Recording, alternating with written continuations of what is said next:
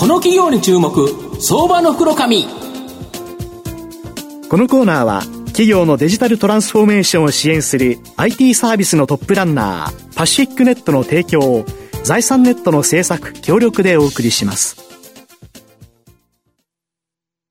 ここからは、相場の福の神、財産ネット企業調査部長、藤本信之さんと一緒にお送りします。藤本さん、こんにちは。毎度、相場の福の神こと、藤本でございます。まあ、いろんな上場企業、まあ、出演いただいてるっていう形なんですけど、はい、まあ、企業ですね、絶対にある部署っていうか、あるビジネスっていうか、ある業務を行ってい。る会社さんございまして、はい、まあ、その業務をですね、まあ、担ってる会社、今日ご紹介したいと思うんですが、えー、今日ご紹介させていただきますのが、証券コード4489、東証マザーズ上場、ペイロール代表取締取締役社長、湯浅哲也さんにお越しいただいています。湯浅社長、よろしくお願いします。よろしくお願いいたします。よろしくお願いします。ペイロールは東証マザーズに上場しておりまして、えー、現在株価894円、1単位、えー、9万円弱で買えるという形になります。東京都江東区有明にですね、本社があり、従業員、従業員が1000人以上の大企業を対象に、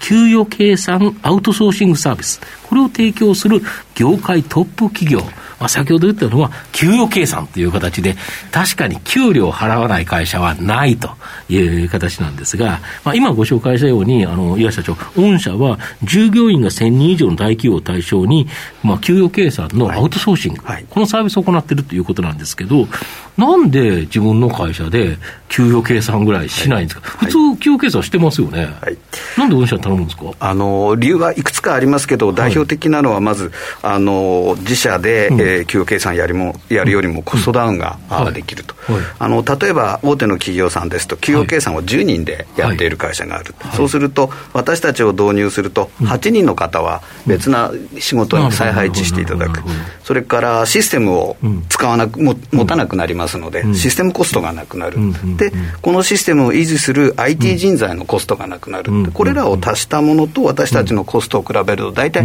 2割から3割ぐらい、私どもが安いと。でかつ、このコストというのは変動費ですので、従業員が減ってくると勝手にコストは減りますと。いうことで、今回のコロナのような場面にはかなり有効な方法だということが、あの理由になってます。はい、で、あれですよね、大企業で自分たちで計算してるところって、自分たちの仕事、あんまり減らしたくないから、そんなに改善しないっていうか、同じやり方を同じようにずっと続けてるっていうことですけど、御社の場合は、受託してるっていうことは、そこに生産性をうまくアップさせて、ノウハウをつけていけば、御社は儲かると。だから、毎回毎回なんとか、給与計算を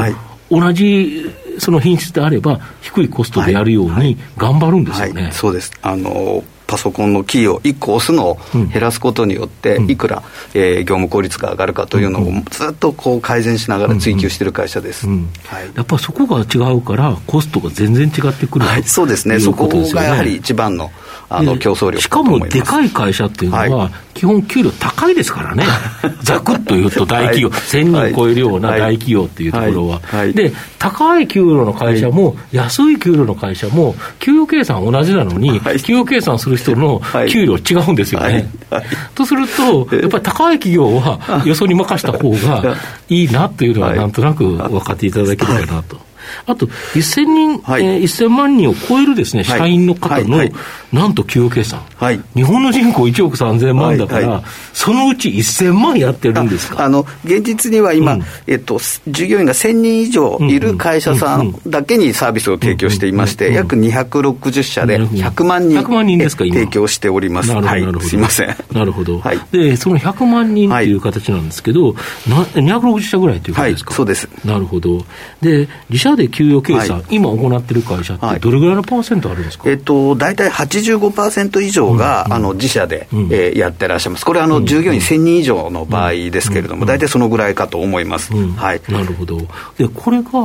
外部委託、マネージャーのような会社に外部委託する可能性が高いっていうのは、これ、なんでですか？あのこれはもう今、えっと、昨今あの、日本の人事部っていうのは、ものすごく大きな変革の時代を、あの迎えておりまして、まあ、ご存知のように、採用は大手だったら、黙ってても採用できるって時代は終わってまして、ね、採用競争が激しくなってる、ね、それからあの働き方が多様化しているので、でものすごく企業計算が難しくなっている。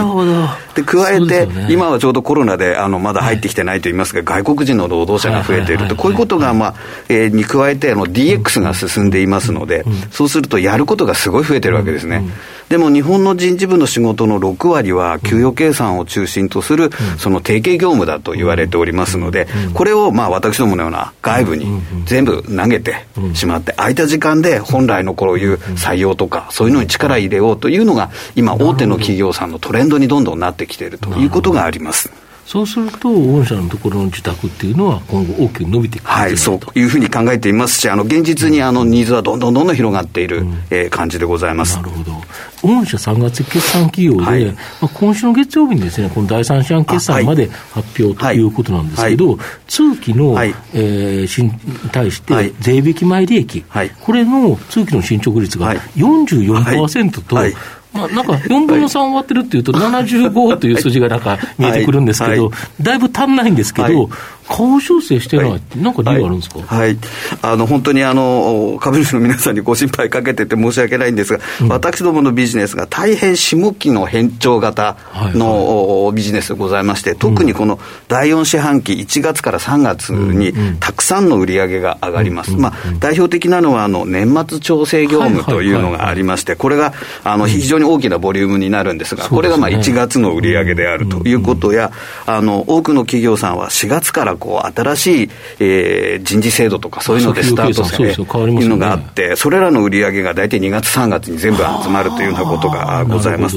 で今年は特にあの、年末調整補助業務に関して、高松に新しい BPO センターを作りまして、で初期費用は前半の第1クォーター、第2クォーターに出ていっているんですが、そのセンターの、えー、プラス要素っていうのは、全部第4クォーターに上がるというようなことになってございます。えー、ですので、第4四半期の売上利益率の高い、あの業務がたくさん第4四半期に売り上がっていきますので、今、会社として目標にしているその15億営業利益益15億という達成に向けて、うん、あのギリギリ頑張っているという感じで、あのまあ、あまりご心配かけないでちゃんといけるかなとは思ってございますが。なるほど、はい。あと、現在は先ほどから言ってるように、従業員を1000人を超える大企業、はい。はい、これをですね、中心に、えー、営業されてるという形なんですけど、はい、年内にももっと社員数が少ない、い、わゆる中堅中小規模の会社様にも、なんかサービスを提供される、はい。はい、これ、違うサービスになるんですか？あの今行っている、大手企業さんの、非常にあの機能がリッチな、仕組みをぎゅーっと圧縮をして、中堅、中小企業の皆さんにご提供しようと、えっと、ビジネスプロセスアザーサービス、ビーパースという名前で出すということにしておりまして、えっと、SARS と、はい、それから BPO サービスのオンデマンドを組み合わせたようなものでございます。で、導入が非常に簡単で、え中小企業の皆さんでも価格帯としてお求めやすいようなものにするということで、えー、準備をしております。うん。これあれですよね、導入まで早いということは、はい、来期サービスを始められたとしても、来期の売り上げにいくらか立つ可能性があるという少しですね。だ、大体第3クォーターの後半ぐらいから第4ぐらいにかけてですから、うん、4か月ぐらいは利益貢献にはなるんじゃないかと思いますが、うん、あの本当には再来期になると思います。はい大企業って入れるのに1年とか、ね、そうでございます、はい、先般、あのリリースされてさせていただいた大きな企業さんなんかも、大体1年2か月ぐらい、え導入の期間がかかります。はいなるほど。御社の今後の成長を引っ張るもの、改めて教えていただきたいですか、はい。はい、まずあの、今申し上げております、あの、機関である、あの、従業員1000人以上の大企業向けのアウトソーシング。で、これはあの、日本では4000社、1500万人いるマーケットなんでございますが、大体85%ぐらいが自社で企業決算やってますので、ここがまだまだ大きくなる。これをきちっと、えっと、お客様にしていくことによって、売上が毎年大体10%前後の成長、えー、利益も1%ぐらいの改善というのが、まずベースにあります。はい。はい、まあ、これらの計画は5月の本決算と同時に中期経営計画を出させていただきますので、うん、えー、それでご覧いただくことになります。そこに、さらに先ほど、あの、申し上げました B パースという中堅中小企業のマーケット、これがあの5万4000社、1400万人のマーケットがありますので、ここに、えー、チャレンジをして、その角度をまたぐっと上げていこうと、こんなふうにあの考えております。最後まとめさせていただきますと、大企業向けの給与計算のアウトソーシングサービスでは最大手の企業で、100万人以上の給与計算を行っているという形になります。この分野は導入まで最低半年はかかりますが、今後外部企業による給与計算、これを委託する企業が増加しそうなことから、安定的な高成長が、まあ、しばらく期待できるかなと思います。まあ、年内にも開始予定の中小企業向けのサービスは、導入までが早く、来期中にですね、売上計上が可能で、まあ、大きな成長、来期以降、再来期ということで、えー、可能性があるかと思います。まあ、昨年6に新規上場後、決算発表で、まあ、進捗率の悪さからですね、株価が大きく下落しており、まあ、1380円の公開価格も大きく割り込んでいると。株価指標面でも PR およそ14倍で、実績 PBR は1.3倍と割高感のない水準。中小企業向けの新サービスで大きな成長の性の可能性が高く、中長期投資で応援したい相場の福の神のこの企業に注目銘柄になります。今日は証券コード4489東証マザーズ上場ペイロール代表取締役社長湯浅哲也さんにお越しいただきました湯浅さんありがとうございましたありがとうございました。藤本さん今日もありがとうございました